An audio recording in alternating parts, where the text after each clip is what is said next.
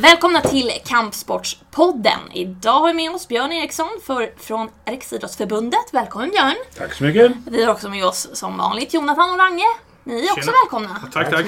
Det ska bli väldigt kul det här. Ja, eh, vi kommer att prata lite om föreningsdemokrati och vad man kan göra för att få eh, igång föreningar att eh, aktivera sina medlemmar. Eh, speciellt nu när det kommer till årsmötestider kan man väl säga. Eh, men jag tänkte börja med en fråga Björn, eh, som är ganska generell. Men vad är den viktigaste frågan inom idrotten just nu?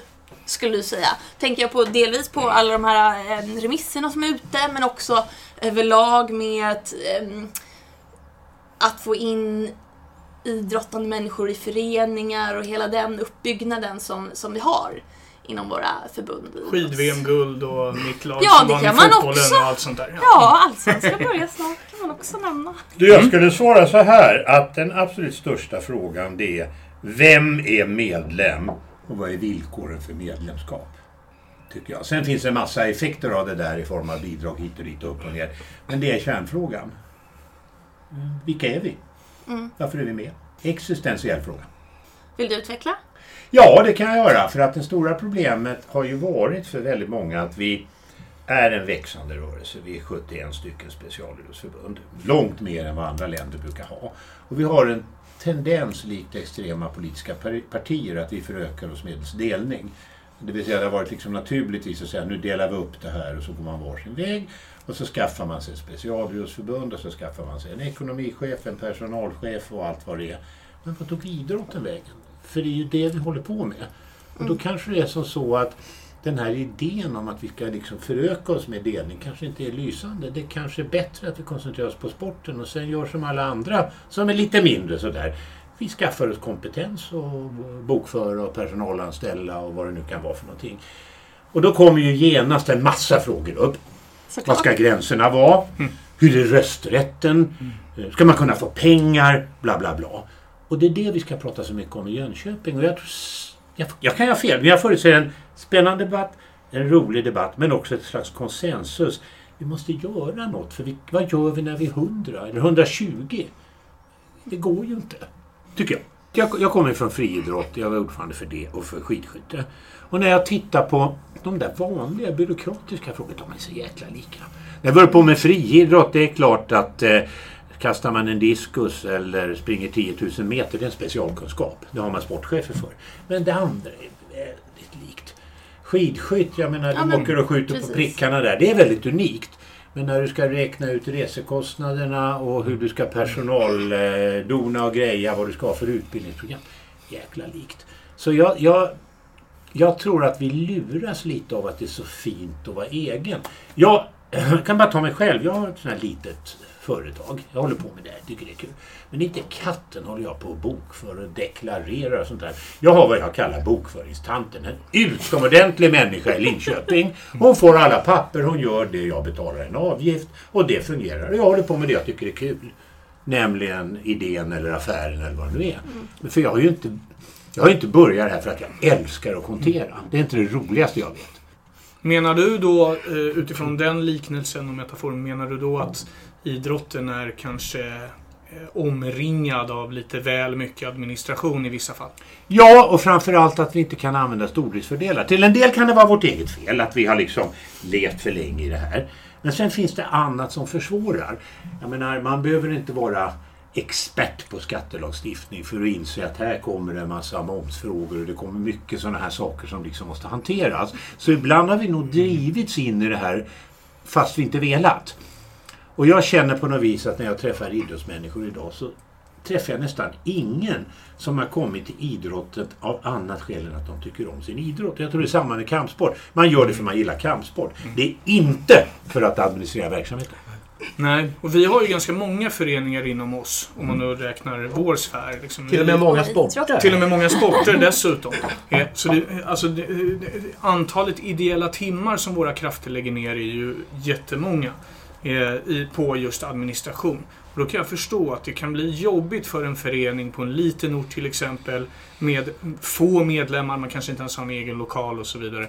Det kan bli jobbigt att få den här administrativa kolossen att liksom flyta på något sätt. Eh, den, den saken håller ju vi på i vårt förbund att titta på ganska mycket. Hur ska vi kunna vara extra hjälp för de som kanske inte kommer klara av att, att, att driva den här grejen själva.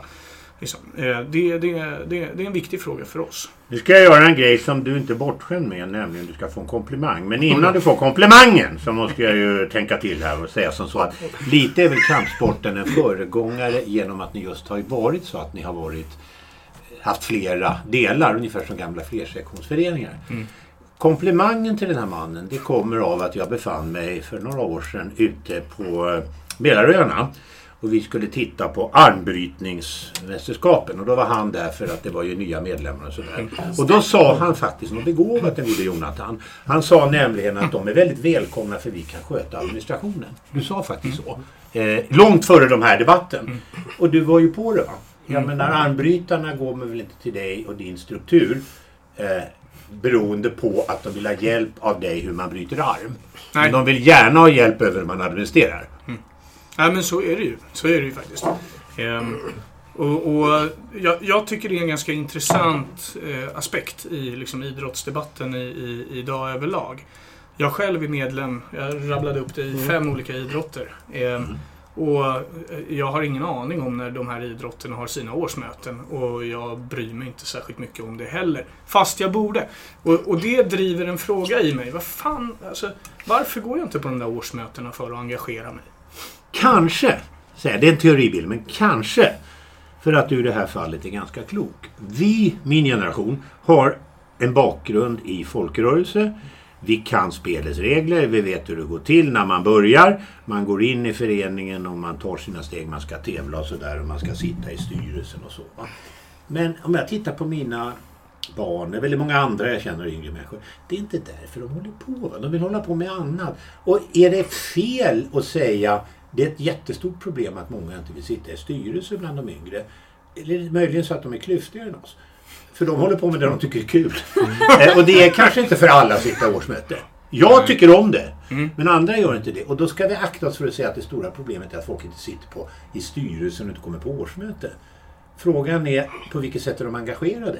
Och jag lägger ju märke till att i många sporter är det mycket lättare att få en tränare eller få annan typ av aktivitet som är kopplad till idrott. Framförallt via föräldrar och barn. Och det pratar vi så lite om, för vi pratar om problemet att få en kamrer och problemet att få en styrelseordförande. Men det är kanske bara är en bit av helheten.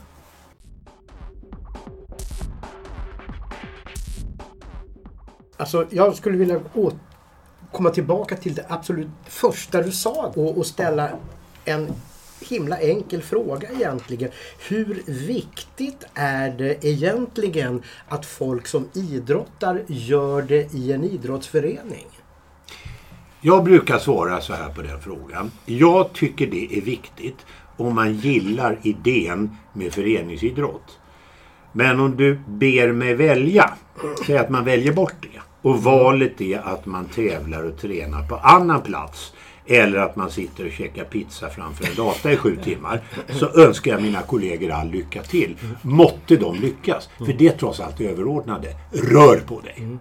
För jag tänker på, på den kampanj jag fick på mjölkförpackningen häromdagen med André Myhr här. Som ju då deklarerade att jag tycker fortfarande att det är okej att åka slalom fast det har blivit många åk och det beror på att när jag var ung så sysslade jag med Ja, då, och då var det ett antal sporter. Friidrott fanns ju med där och det var också fotboll tror jag.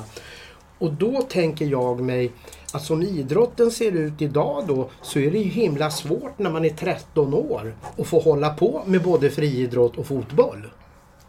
Så har det varit. Nu är jag lite mer optimistisk än det. Jag Ah, hoppas jag har rätt. Det är inte säkert jag har. Eh, nämligen att jag tror man börjar inse mer och mer hur felaktigt det där är. För mig var väckarklockan väldigt mycket när jag var ordförande i Skidskytteförbundet och kunde notera diskussionen mellan skidåkare och skidskyttar.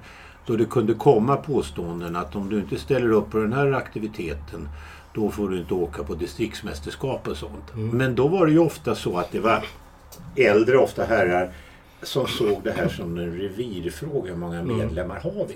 Men jag tror vi håller på att bli klokare. För jag menar ju att barn ska kunna göra det barn tycker är kul. Och jag är emot all form av specialtoppning av barn i 11, 12, 13 års ålder. För du tar död på glädje. Och jag upplever ändå att det känns bättre idag Okej, än vad det gjorde för tio Ja. år sedan. Jag hoppas jag har Ja, rätt. ja. Hoppas jag också. För jag kommer ihåg Tommy Engstrand, en legendarisk radiosportjournalist, intervjuade för en serie han gjorde Nils Lidholm när han var väldigt till åren kommen nere i, i Italien. Och då berättade Nils om när han var barn i Valdemarsvik och de spelade fotboll på en äng. Då var det så att där fanns alltså en kille som ingen kunde ta bollen av när de spelade. Men han blev sen i ingenting. Därför att så småningom då så ska man ju leva upp till andra förväntningar också. Men som du själv vet att på den tiden hade ju Sverige fler offensiva skickliga fotbollsspelare än defensiva. Nu är det precis tvärtom. Och då tror ju jag lite att det är ju för att man börjar spela idrott i lag och att man blir stöpt i en viss form. Man får ingen riktigt tillfälle att liksom fila på de grejerna man skulle kunna bli bra på. Eh, och då tänker jag så här att om man inte får hålla på med många olika idrotter eh, genom att då det finns olika saker som eh, gör att sporterna vill ha dem som är talangfulla. Så är ju risken stor att en del av den talang som den enskilde besitter går förlorad därför att de ska vara en del av ett team redan tidigt. Vad säger du om, om, om det? Ja, men det kan väl ligga mycket i. Men titta på Nils själv. Jag hade ju glädjen att eh, prata en del med honom. eftersom Jag, jag var ju landshövding i Östergötland och då var han fortfarande på parken bara och kunde sitta och språka så vidare. Men jag menar, Nils var ju själv en sån. Han spelade ju bandy på hög nivå. Spelade fotboll. Det var ju till och med så att han illegalt åkte ifrån Italien när han var proffsspelare för att hjälpa Valdemarsvik i en viktig kvalmatch för de skulle hänga sig kvar i division 1 eller vad det var. Och det gjorde han i smyg för det fick man inte göra utan en kronas ersättning för han gillar bandy. Idag är det väl nästan dödsstraff på den typen av beteende. Jag vill inte säga att vi ska tillbaka till just det va? men eh, det var så. En annan grej Nisse berättade för mig var det att han slog sig jäkligt mycket på den där planen du pratade om. Alltid kom han hem med trasiga knän och sådär. Men det betydde också, när han senare i livet spelade, det var väldigt få som kunde knuffa omkull Ja, Nisse ja, Lidholm. ja, precis. han kunde stå sen grusplanen i Valdemarsvik. Så att jag tror du och jag har samma bild där. Sen har den förstärkts hos mig när jag tittar på eh, så att säga, publikationer kring de riktigt stora. Jag menar, tar du Magdalena Forsberg hos mig eller Zlatan Ibrahimovic och sådär. Alla de har hållit på med andra sporter. Alla de säger att kroppsbalans och kroppskontroll och sånt är avgörande i nästan alla sporter. Och det är väldigt, väldigt få som kan avstå från det. Så att vi har ju vetenskapsmännen med Ja. oss. Egentligen är det väl... eh, Man har väl varit lite korkad bakåt i tiden. Om man ska vara ärlig. Jag vet inte hur ni har det i kampsporten men om ni tar era stjärnor. Nu har väl de gjort annat? Ja, de allra flesta kommer Absolut. ifrån liksom, olika delar av kampsporten. Det är väldigt få som bara håller på med en kampsport i hela sitt liv. Liksom. Ja, Till och med de som håller på äldre med- åldrar. Ja, till och med de som håller på med budoidrotter provar ju på antingen aikido eller i aido eller så går man över till kanske lite mera traditionella liksom jujutsun eller... Alltså, det, det, det är ett väldigt eh, alltså, eh, flytande ja, mellan idrotter där. Och det, det har ju fått, eh, och, det tycker jag är en intressant poäng som ni båda har här. Eh, eh, det har ju fått våra idrotter och våra klubbar att ha många instruktörer ifrån många olika idrotter naturligtvis. Och så har man det samlat under ett och samma tak och så finns det ett pass i den idrotten klockan där och där och där. Så finns det ett pass i den idrotten klockan där och där och där. Eh, och det där blandas upp liksom, på ett väldigt bra sätt. Eh, och det tycker jag är en väldigt intressant grej. Och det är ju det som liksom, Eh, egentligen bygger den här idén också på sätt och vis med eh, det som vi kallar motorik men som handlar om rörelserikedomen där det är physical literacy som kommer ifrån Kanada. Där man liksom på något sätt, eh, essensen i det hela var att man vill liksom det är rörelsen, det är det som är det viktiga. Liksom. Inte vilken typ av idrott du egentligen håller på med, utan det viktiga är rörelsen. Och sen kommer det där ge med sig efter tiden. Liksom. Men då får du ju upp två grejer i vår diskussion som diskuteras mycket men som ändå står där som ett fyrbok. Det ena är vad du säger Jonathan, det håller jag fullständigt med om. Men det andra är också den fråga som svinga- svingade förbi här, det här med föreningsidrott. Mm. Alltså, det är klart att vi tappar medlemmar beroende på att det finns alternativa sysselsättningar. Och då ska man ju börja med att säga om de är goda så behöver man inte vara så upprörd. Men det jag märker hos de som älskar föreningsidrott, då är det väl att det finns en dimension över själva idrottande som många uppskattar. Alltså kamratskapen, linementsloften, fikat efter. Ja, men de här... Oh ja, oh ja, oh ja. Och- livsviktigt. Exakt, och det är det som är så viktigt när vi jobbar med våra värdegrundsfrågor, att vi aldrig glömmer bort. Att vi inte säger att vi vill inte ha mer att göra för ni är konkurrenter. Men å andra sidan hela tiden betonar, gillar man inte våra värdegrunder, då ska man idrotta på andra ställen. Alltså det är liksom inte öppet för alla, utan man måste dela vissa värden. va? Mm. Nej, nej, absolut. Det håller jag med om. Eh, jag tror bara att det blir en... en eh, det, man- det man kan leka lite med tanken är ju liksom hur har den administrativa gången inom idrotten, hur har den reformerats med tiden? Alltså hur följer den med den linjära tiden som finns idag? Jag menar, det är väldigt lätt att ta reda på att de och de och de eh, åker skidor där och där och där. Liksom, och så åker man iväg och åker skidor med bara dem liksom, i ett par timmar. Utan att man behöver engagera sig föreningsdemokratiskt och så vidare. Och då är det ju någonting annat bara än idrottandet i sig som man måste liksom bli bättre på att, att få fram, tror jag. Ehm, I konkurrens med, ja, you name it här utanför, liksom, hur, mycket, hur, mycket det än, hur mycket som än finns. Men det är just den här grejen, liksom, det tillhör... va- va- Gemenskap, yes. Gemenskapen. Det är, alltså, det är ju A och O. Det, det tänker jag liksom, om jag står på en läktare och tittar på en fotbollsmatch. Det är inte lika roligt om jag står där ensam. Eh, som att jag har med mig tre, fyra kompisar liksom, och vi kan, vi kan dela liksom, den upplevelsen ihop. Och detsamma gäller ju naturligtvis om jag går iväg och tränar pingis. Liksom. Det ju- hade inte varit så kul om jag bara hade stått där och servat mot mig själv. Liksom. Ehm, och så vidare. Så den där grejen är ju eh, helt vital. Jag tror det är det och jag tror också vi- i det ligger att vi får acceptera att det finns folk som idrottar av andra skäl än de vi Eh, historiskt sett ser. Jag menar jag kan ju lätt tänka mig in i det själv från egen ungdom eller mina barns ungdom nu. Att har man det och det är barnpassning och det ska skjutsas hit och dit och upp och ner och fram och tillbaka. Man kanske vill ha en effektiv form, en quick fix. In, eh, lyft skrot, vad det än handlar om, eh, duscha och hem omedelbart och helst med lite barnpassning också. Så blir det maximal effektivitet. Jag, jag, men jag moraliserar inte det. Jag har full förståelse för att för många människor kan det vara så. Men vad vi glömmer ibland tycker jag, det är det att det finns faser i människors liv. Alltså det kan ju vara så att du är en fas i åldern upp till 11-12 år. Sen kommer en tonårsfas. Sen bildar du familj. Sen blir de barnen vuxna. Och så småningom blir du själv veteran. Och du kanske går in och ur. Eller vi ska tänka på att det är fullt möjligt. En människa är inte likadan hela livscykeln. Och det tycker jag vi slarvar med ibland. Ja, och sen är det ju svårare för vissa idrotter att ha den där... Vi har ju tur, eller vad man ska säga, att vi har många av våra idrotter. Är ju sådana som man kan, man kan börja sent i. Det är väldigt vanligt, det är inget, det är inget konstigt liksom. Eh, och att man kan träna väldigt högt upp i åldrarna. Så här är för våra idrotter är det ju, är ju perfekt att kunna ha, tänka den här livslånga, att man kan gå in och man kan gå ur.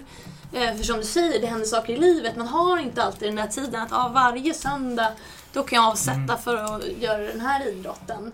För då kanske det ska skjutsas till någon av barnens idrotter eller...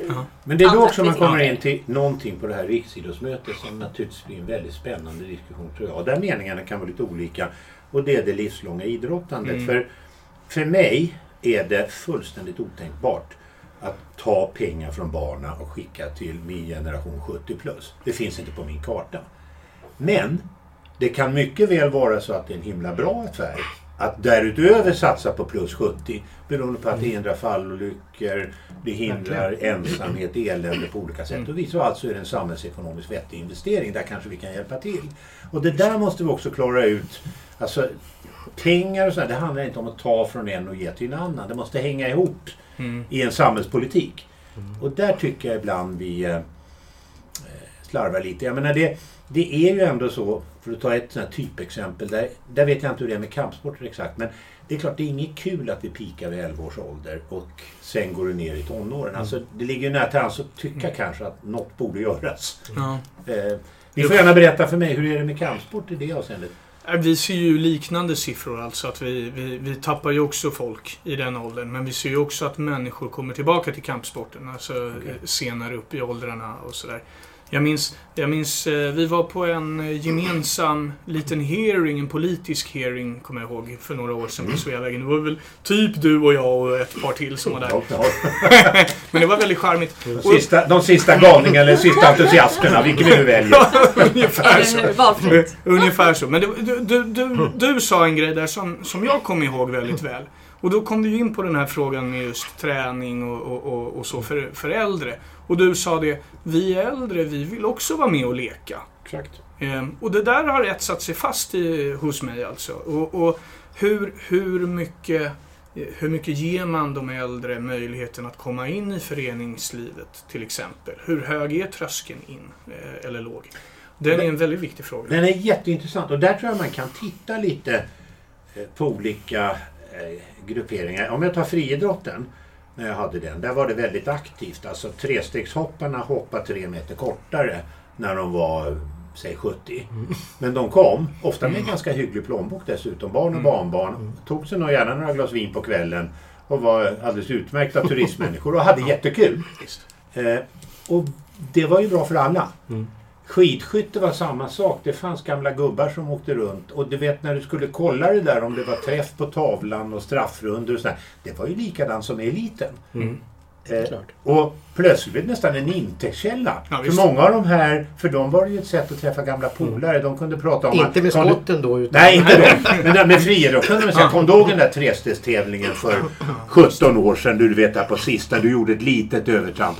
Ja, mycket sån här snickesnack va? Absolut. Viktigt. Ja, mycket. Ja. Mycket viktigt. Ja, men, alltså, vi, vi, apropå det där, vi, vi ser ju också liksom att eh, eh, ungdomar till kampsporterna, vi, alltså, det ökar ju generellt sett i, i våra led. Och jag tror att vår struktur på föreningsmodellen kanske lämpar sig i dagens samhälle ganska väl. Liksom, det på, många av våra föreningar påminner mycket om gymmen i struktur. Många kan komma och pass. gå som du vill. Ja. Många pass. Du tränar ålders och könsneutralt och så vidare ofta. Ehm, och det finns inte den här grejen liksom, om du inte dyker upp på torsdagens träning så får du minsann inte. Liksom. Nej, nej. Eh, utan alla, alla kan ta det i sin egen takt. Va? Eh, vi hade ju, eh, det har vi nog inte sagt förresten i den här podden förut, men det kanske är värt att poängtera. Olle Dillén, aikido-utövaren, 92 år som fick sjätte dagen här nu. Det är ju faktiskt väldigt intressant. Och det är ju sådana där saker som vi ser liksom inom våra led. Att eh, våra medlemmar de tränar ofta högt upp i åldrarna. Det är liksom eh, det är, man tränar, tränar livet ut i princip. Va? Eh, och det är, det, det är faktiskt inte alls ovanligt. Men, men där tangerar du ju en grej som var stor på förra RIM och som kommer att bli stor på den här riksidrottsmötet. Mm. Och det är just den där synen på träning och tävling. Och jag kan uppleva det. att som ordförande för RF kan nästan ibland vara lite knivigt. För vi hade en situation då vi talade alldeles för lite om att folk vill träna. Vi var väldigt tävlingsfokuserade. Och nu kan jag möta synpunkten, ja men nu har vi talat så mycket träning. Är, är det tillåtet att tävla överhuvudtaget? Det är klart det är va? Men det är en pendelrörelse där. Oh. Men jag tror det finns hela skalan. Eh, Jag kan tänka mig er sport är ganska typiskt att ni har många som tränar för de tycker det är skönt eh, kroppsligt, eh, umgängesmässigt så, men de kanske inte vill tävla. Och de ska ju vara välkomna Absolut. de också. Ja, det är tre- 12-13 procent däromkring ligger det i vårt förbund Ja. med medlemmar som tävlar. Resten är tränande medlemmar. Det var det ännu mer jag trodde. Jag brukar svänga, när, nu har du lärt mig något.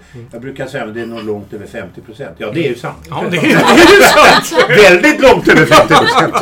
Ja. Nej, men det, det är ju faktiskt rätt fascinerande. Men det, det har nog till idrotternas eh, skulptur att göra också. Att eh, det, det är, eh, alltså, det, man, man, man tränar för sin egen, e, egen skull på något sätt. Liksom. Eh, och eh, livslärandet är på något sätt det som, som sammanflätar alla våra idrotter upplever jag. Liksom. Du lär dig hela tiden någonting upp i åldrarna och du premieras av det i och med att du får högre dangrader etc. Mm. eh, Och så vidare. Så det finns en, en, en eh, det finns en, en synergieffekt där i att du liksom också kan hålla på länge och faktiskt upprätthålla en, en hög status i ditt tränande. Som jag tror är, är en ganska viktig morot där också. Men det finns en grej där, där vet jag inte hur ni gör riktigt i kampsporter, som fascinerar mig. Eh, jobbande då lite med, med cykel och löpning och sådär. va. Och det är det att de som är normal eh, och upp till elitmotionärer tävlar ju ofta mot sig själv. De vill gärna springa lite fortare än förra gången men de har ingen avsikt att vinna någon titel. Och de är dessutom villiga att ta hjälp av sånt som kan ge dem råd. När jag höll på med Vätternrundan, ni anar inte hur många som ville höra lite tips om hur man lägger in växlarna. Gärna betala en slant. Men sorry, vi höjer startavgiften. Då blev det ett himla liv. Det var, det var bara fem spänn. Va? Men däremot att betala flera hundra för det där goda rådet som gjorde att de blev lite, lite bättre gentemot sig själva. Det ville man göra. Och det där tycker jag också är lite intressant i föreningsidrott. Att där finns någonting som förenar den riktigt professionella med den mer amatörmässiga. Ja, ja, verkligen. Verkligen. Alltså, om, om mina utslag inte funkar i golfen exempelvis i år, då blir det ju en ny driver liksom. Och det, det är väl, ja. Jag skulle, kan jag få backa bandet Visst får du det. rejält? Eh, när, när du pratade om, om 71 specialförbund och så vidare och administration och allting. Då lät det lite som om du tyckte att Budo-kampsportförbundet på något sätt var som en sorts förebild för hur du skulle vilja se framgent att det skulle vara. Nämligen att man, man satte ihop fler sporter. Fattade jag det rätt? Du låter som filmen Gudfader. I'll give you an offer you can't resist. Eh, mycket ledande fråga skulle jag vilja säga. Och jag ska försöka undvika att svara på det eh, enklaste sättet. Ja, i viss utsträckning har du rätt. Det vill säga, jag tycker om den struktur ni har. Men det behöver ju inte innebära att den nödvändigtvis är perfekt. För skulle jag gå och titta på hur det ser ut så finns det ju aktörer runt er som utifrån sett mycket väl skulle kunna vara en del av samma struktur. Men ert tänk är ju ändå, precis som i klubbar, att ni är en flersektionsklubb på specialidrottsförbundsnivå. Och jag tror det är framtidens melodi. Och det betyder ju att en av de stora frågorna som vi får se hur rörelsen ställer sig, det är ju om vi tycker så här och vi inför ett system som ekonomiskt prioriterar dem som tänker i den här termen. Kommer rörelsen att säga bra förslag eller kommer rörelsen att säga det är djupt orättvist? Det sistnämnda. Ja, det vet inte jag. jag Nej, kan inte det tror jag. Men, men Nej, jag, jag är inte så säker på att du har rätt. Jag kan tänka mig att det blir delat. Okej. För att skälet att man är inne på det där, det är ju det att det måste finnas ett stimuli. Och ibland kan jag känna så här, lite revolutionärt här. Är problemet de små som inte vill gå upp i en större? Eller är problemet de större som inte tar emot den lille? Då vill jag komma med en liten historia här som ju inte är oväsentlig i sammanhanget. Det är nämligen så att olympiska idrotter såsom judo och taekwondo de är ju inte med i den här familjen, de är ju egna. Och det är ju naturligtvis ingen tillfällighet därför att de vet ju åtminstone att var fjärde år så händer det grejer i deras värld. Och sådana där grejer måste ju då, om man vill göra färre förbund eller om man vill göra det till färre förbund och fler större. Då blir ju sådana frågor knepiga att, att, att lösa. Eller, har, har- du någon lösning på sånt? Det liggande förslaget är att man inte accepterar att olympiska förbund får en särställning. Utan de ska hanteras som alla andra förbund. Eh, sen är det faktiskt vare sig utredningen eller vi i styrelsen som bestämmer. Utan det går till Riksidrottsmötet. Och eh, vi kommer att lägga fram ett eh, förslag där vi kommer att ta upp en, lite oklart hur många, fyra, fem, sex, sju principer som vi vill att rörelsen ska ställa sig bakom. Och det här kan mycket väl tänkas bli en sån. Men, men jag, du, får, du är på mig någon månad för tidigt för vi är mitt inne i den där diskussionen. För det är som du säger, här finns delade meningar. Men det, man kan inte ha delad mening och säga att halva får vara med. Så att man måste förr eller senare bestämma sig. Ja, ja, precis. Men du, vad, vad tror du annars det kommer bli för heta potatisar i Jönköping utöver de här frågorna som vi har? Jag varit inne och tror att eh, den stora frågan blir bidragssystemet. Och där är ju idén vi föreslår, Mm. här med principer. Och sen säger vi, ni kanske ändå måste lita lite på Riksidrottsförbundets styrelse. För att nu i de förslag som är så är det 65 principer. Om vi tänker oss eh, att eh, du slår ner Jonathan med din röstapparat och så ska du 65 gånger svara ja, nej, kanske. Är det av Gud givet att den mest perfekta lösningen är när du har voterat klart? Eller finns det möjligen en viss risk i att det kan bli lite inkonsekvent? Eh, Och det där tror jag är väldigt viktigt. Vad är de styrande principerna? Mm. Och får vi den situationen att det kanske är bättre att avsätta Riksidrottsstyrelsen om de gör ett dåligt jobb än att försöka rösta fram sådana här saker. För det kommer ju också stimulera till eh, liksom stora, små och sådär. va. Det där vet inte jag riktigt men jag tror att det blir en väldigt levande diskussion. Den andra väldigt levande diskussionen om man tittar på motioner och sådär. Det har att göra exempelvis med, med LOK-stödet. Ska det fortsätta omfatta ålder 20 till 25 år eller inte? Och där är det ju välkänt från tidigare övningar att där brukar meningarna vara delade.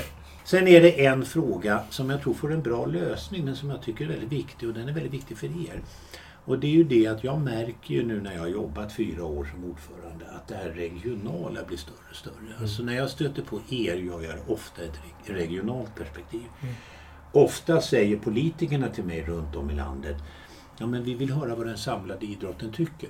Och så fort de säger det skapar de ju både en möjlighet och ett problem. Ja. För det är klart om jag säger idrotten tycker så kanske ni kampsportare skulle säga i någon viss region. I helskotta vi gör Eriksson, nu pratar du nattnässon. Vi tycker att vi ska absolut ha en hall hit och dit upp och ner. Och så säger kommunalrådet, ja men jag kan inte lyssna på 71. Och då uppkommer liksom frågan, hur ska vi härbärgera den frågan? Och där tror jag det här med anläggningar och miljöer kommer att bli stor. Nog för att vi är överens, men ytterst handlar det om vill idrotten prioritera över idrottsgränser? Eller vill vi att varje specialidrottsförbund talar för sin egen sjuka mor till alla kommunalråd i hela landet? Eh, Och så får vi se vad som händer.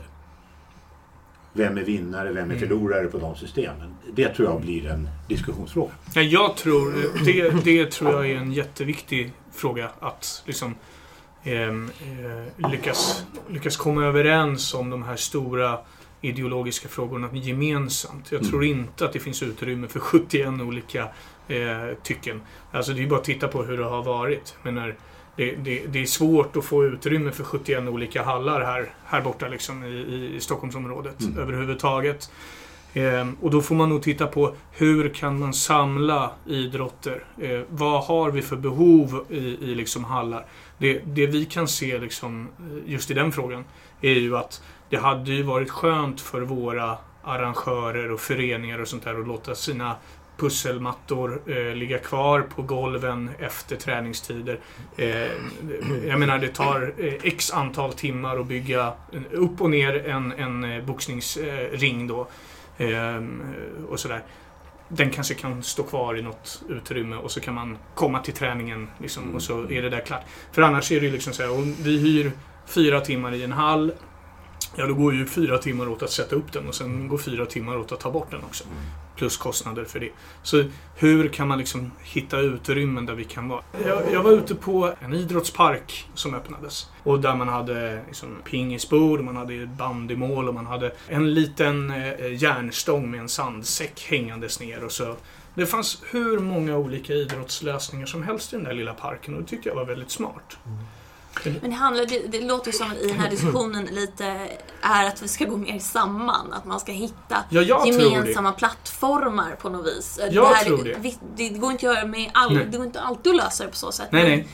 Vissa saker skulle man kunna ha mer Men jag, ja. tillsammans. Men jag märker när jag är, talar med kommuner och landsting sådär att det händer någonting nere hos dem. För att de börjar ju också inse att väldigt ofta är det som så att kommunen är lite för liten.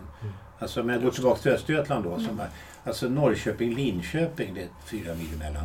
de hade ju vinna på att komma överens om en fördelning. Alltså beroende på att det blir väldigt dyrt om man ska ha full uppsättning och fyra mil där nere är det en halvtimme. Mm. Det är ingenting för en stockholmare.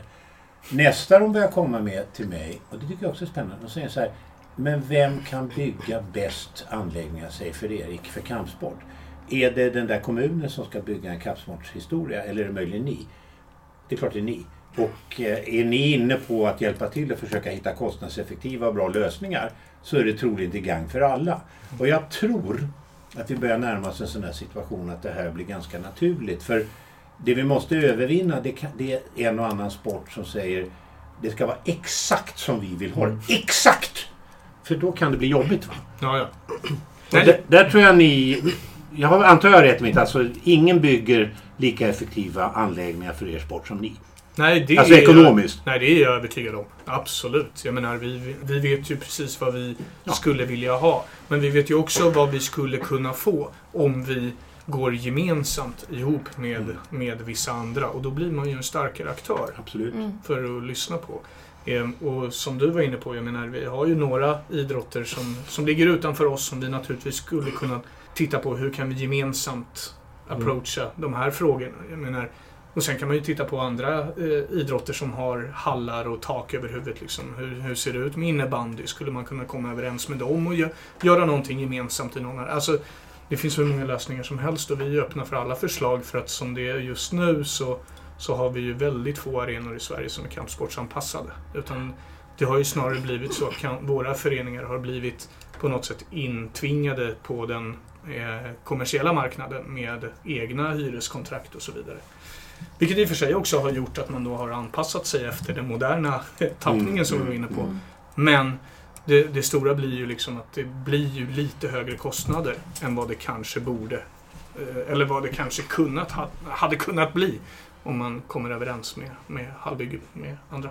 Men föreningsmässigt då så blir det ju knepigare och knepigare just om vi tar här i Stockholm till exempel. Att, att Eh, antalet anläggningar för att hålla på med idrott inomhus är ju minst sagt begränsat. Om vi då tar till exempel basket på herrsidan där ju nu Djurgården är på väg upp i högsta serien gillar man och har spelat i Brännkyrkahallen där de ju inte får spela i högsta serien därför att dels måste det vara trägolv, det är det ju i Brännkyrkahallen, men det måste också vara läktare på båda sidorna och det finns det ju inte där. Och då tänker man, sa jag Brännkyrkahallen? Ja det gjorde jag. Ja.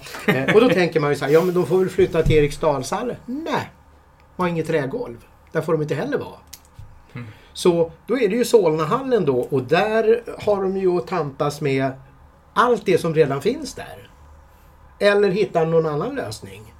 Och när, när det är så där att respektive förbund så att säga hittar lösningar som vid sittande bord kan låta bra.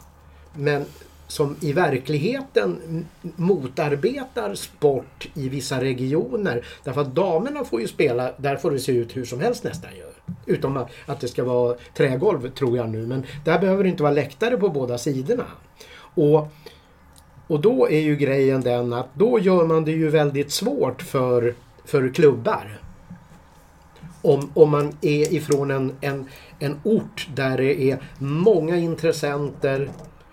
Jag menar, jag vet inte hur det ser ut i Karlstad men det är inte säkert att det skulle kunna växa upp ett, ett lag där som spelar, som spelar basket i högsta serien för herrarna på trägolv. Nej men det ser du ju för att om du tittar på andra sporter, titta på bandyn. Mm. Så är det ju ingen slump att bandyn är stor på vissa orter. Det är nämligen där de har anläggningar. Mm. Så, så att det är naivt att förneka det. Samtidigt så skulle jag kunna måla upp ett eh, bitvis kanske ännu större problem än du tar upp. Och det är när det tillkommer nya sporter som eh, har en oerhörd potential att bli intressanta. Om du tittar på fotbollsförbundet och fotboll, så är, futsal, så är ju det precis de hallar du pratar om. Och den är megastor. Mm. Och om de växer i den här takten, då måste ju de trängas in i Just de hallar ja. som används av andra. Eller måste och måste, men det, jag menar, den debatten kommer upp. Ja. Och då kommer det kanske i ännu högre grad att påskyndas. Ja. Så att vad vi är konfronterade med det är ett anläggningsproblem. Och det jag vill göra när jag pratar med politiker och annat det är väl A. att man tänker över regiongränser. B. Att man lyssnar lite på oss hur man faktiskt kan göra. Och C. Att man alltså poolar resurser. För det är lite konstigt att vissa är duktiga att söka hos Arvsfonden och vissa får en hacka av mig och en del får en hacka av kommunen och en del får en hacka av staten. Måste man kanske framöver hålla ihop det här på något sätt och tänka lite mer totalt. Och då är du tillbaks igen till det här. Vill vi, ni medlemmarna ha en sammanhållen idrottsrörelse? För det här kommer att komma upp. Jag tror att det blir jättesvårt att göra det här bara på specialidrottsförbundsnivå. Utan det är en samverkanshistoria tror jag. Och då kommer du in på nästa som var rubriken här om man nu börjar knyta det åt det hållet. När ni talar förening, engageras och sådär. Jag tycker mig notera att unga människor som vi inte sitter i styrelser, de är ofta väldigt engagerade i den här typen av frågor. För det handlar om att kunna idrotta. Mm. Och kanske ska vi äldre vara lite lyhörda och lyssna lite grann på den där kompetensen. Även om de inte har en fast styrelseplats. För det kan ju av Gud givet vara så att det sägs något begåvat utanför styrelserummet också. Oh. Där är vi nog lite dåliga, tror jag.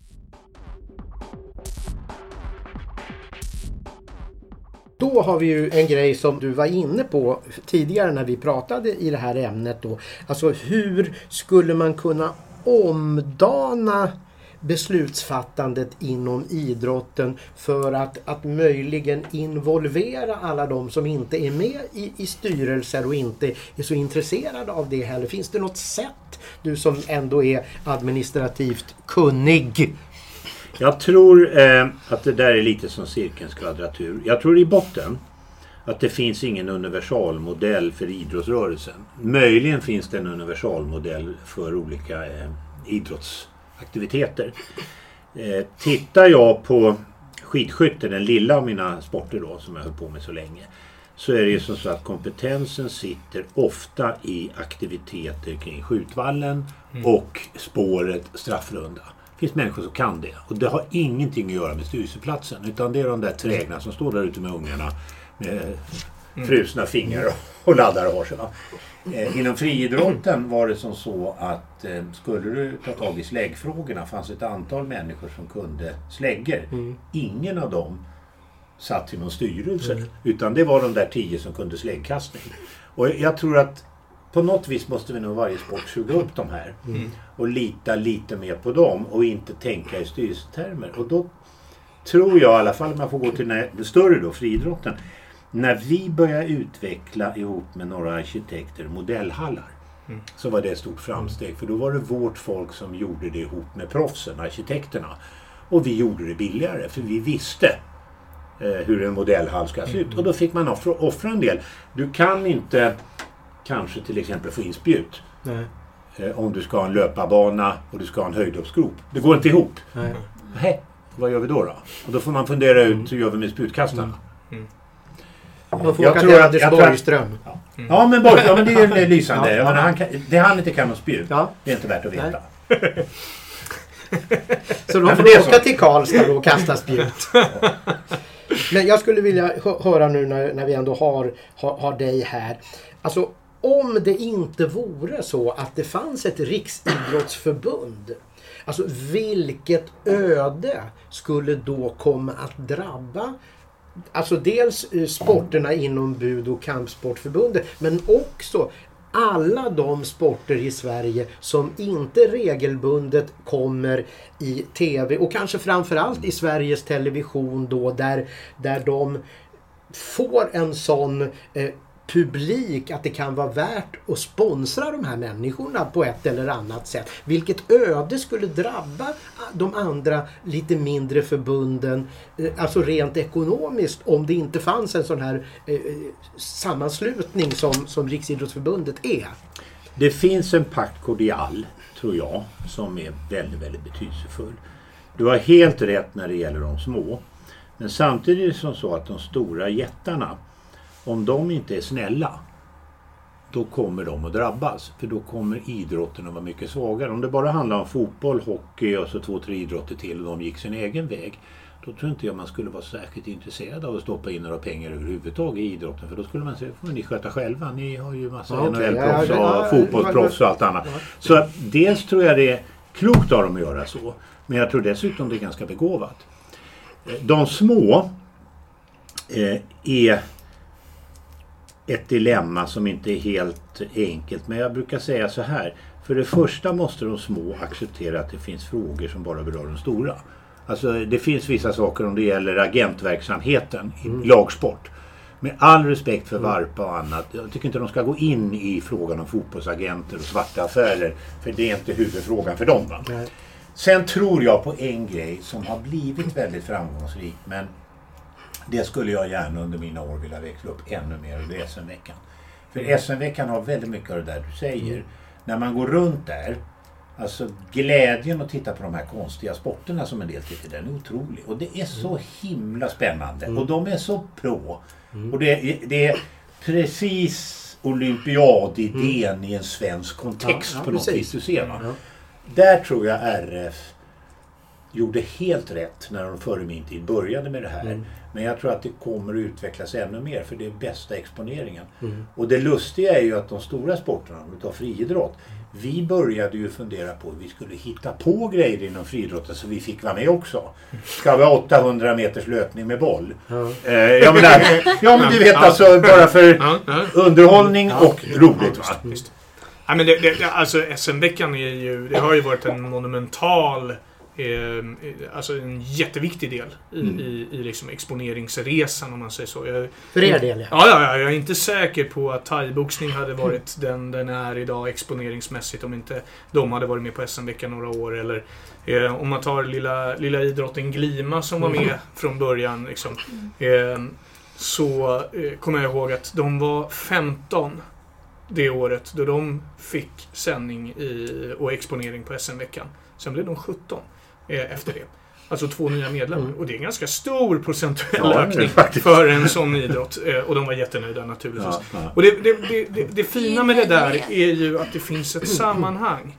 Och, och som vi har varit inne på många gånger, eh, samhörigheten. Mm. Liksom, och man ser att okej, här hör vi ihop tillsammans med dem och dem och dem. Liksom, och här är deras syn på idrott och, och så här exponerar de sig. Det är jätteviktigt. Jätte, jätteviktigt, tror jag. Eh, jag kommer ihåg, vi var uppe i Östersund eh, något år. Kan ha varit 2012, 2013 däromkring. Och eh, Trial Mm. var i en lokal precis bredvid där eh, thaiboxningen skulle vara. Och det var ju ett jävla liv från de där motorcyklarna. Liksom. Och, ja, det, var, det var så enormt häftigt att se det där. Och, och, och så blev det ju liksom tvärtom sen. När de hade slutat så kom ju thai-boxningsmusiken igång med flöjter och så Och de tyckte, vad fan är det där för någonting? Liksom. Och det, det var ju så jävla härliga kontraster. Eh, och det, det är så lätt, tror jag, att man tar sin egen sport som man håller på med som allra viktigast. Det är ju det man ska göra naturligtvis. Är du idrottare så finns det ett slags, liksom att du är i världens centrum. Och det är ju jävligt fint. Det, det får man aldrig glömma. Man får heller aldrig glömma att det är massa andra där ute också. Där, som också är i världens centrum. Liksom. Eh, Ja, Och sen är det en grej till som jag tror är väldigt viktig med SM-veckan. eh, Och det är det att de sporter när stjärnorna kommer betyder mycket. Mm. Jag märkte ju det tydligt till exempel på snöidrotter. Det är klart att när Kalla och andra kommer. Det betyder mycket. Eh, inte för att notera att de vinner. Utan för att de tycker det är tillräckligt viktigt att umgås med andra. Och när de dessutom strålar och säger det här är jättekul. Så betyder det mycket. Va? Och, eh, Nej, Det har ju funkat. Ja, nej, jag, tycker det, jag tror det är jätteviktigt. Och sen tror jag också på den här grejen att SM-veckan är ju på något sätt metaforen för det vi sitter och pratar om här. Är liksom att gör vi saker tillsammans, Ja. titta hur stort det blir. Mm. Det, det tror jag är en, en, en mycket viktig sak.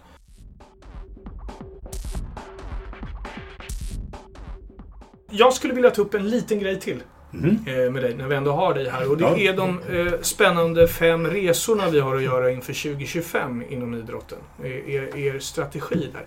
Hur tycker du att det går så här? För nu är det inte så våldsamt många år kvar. Jag tycker nog att det går förvånansvärt bra. Alltså fram tills nu. Jag får, kan ju inte säga någonting om det som komma skall. Men du vet, det börjar ju egentligen i eh, Helsingborg när vi hade det här med Mm. livslångt idrottande och värdegrund och så. Alla var överens om det. Sen kom eh, Karlstad och då var det ju synen på träning, tävling. Men det var ju också synen på att alla ska ha rätt att vara med, modernt ledarskap och sådär. Och det drog igång en massa aktiviteter. Och det är klart att när jag talar med er här om bidragsutredningar och om rätten att vara med och sådär. Det är ju en utlopp lite grann av det där. Ja.